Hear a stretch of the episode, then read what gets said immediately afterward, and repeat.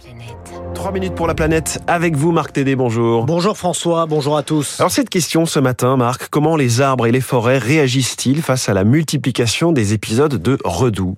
Ce 31 décembre, la température moyenne était 8 degrés supérieure à la moyenne nationale. C'était déjà plus 5 à Noël. Cette période de fête a donc été l'une des plus chaudes en France depuis l'après-guerre. Dans ce contexte, les végétaux et particulièrement les arbres voient leur cycle bouleversé par ces températures printanières, explique Thierry Gauquelin, chercheur à l'Institut méditerranéen de biodiversité et d'écologie marine et continentale. Les feuilles vont commencer à sortir des bourgeons. Dans ce cas-là, le risque, c'est que si on a ensuite, et on en aura des gelées, ça détruise complètement ces feuilles qui se sont développées trop précocement. L'arbre ne va pas mourir pour autant, mais on peut imaginer que toute la saison de végétation de l'arbre soit compromise. Autre conséquence néfaste pour les arbres de cette hausse des températures, elle est plus indirecte cette fois-ci.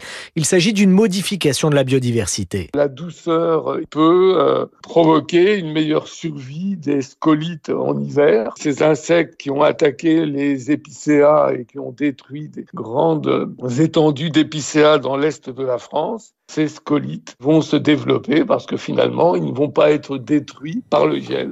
Marc, est-ce que les forêts et les arbres ont la capacité de s'adapter à ces changements climatiques ?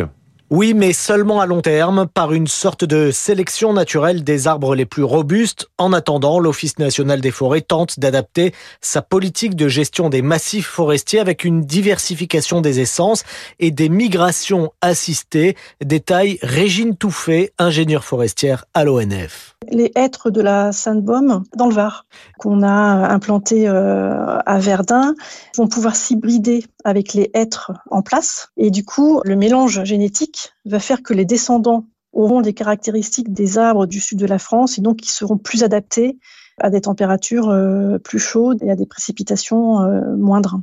Mais l'ONF observe également attentivement la manière dont la forêt évolue librement dans certains espaces boisés sans aucune intervention pour mesurer sa capacité de résistance. Merci, c'était 3 minutes pour la planète avec Marc.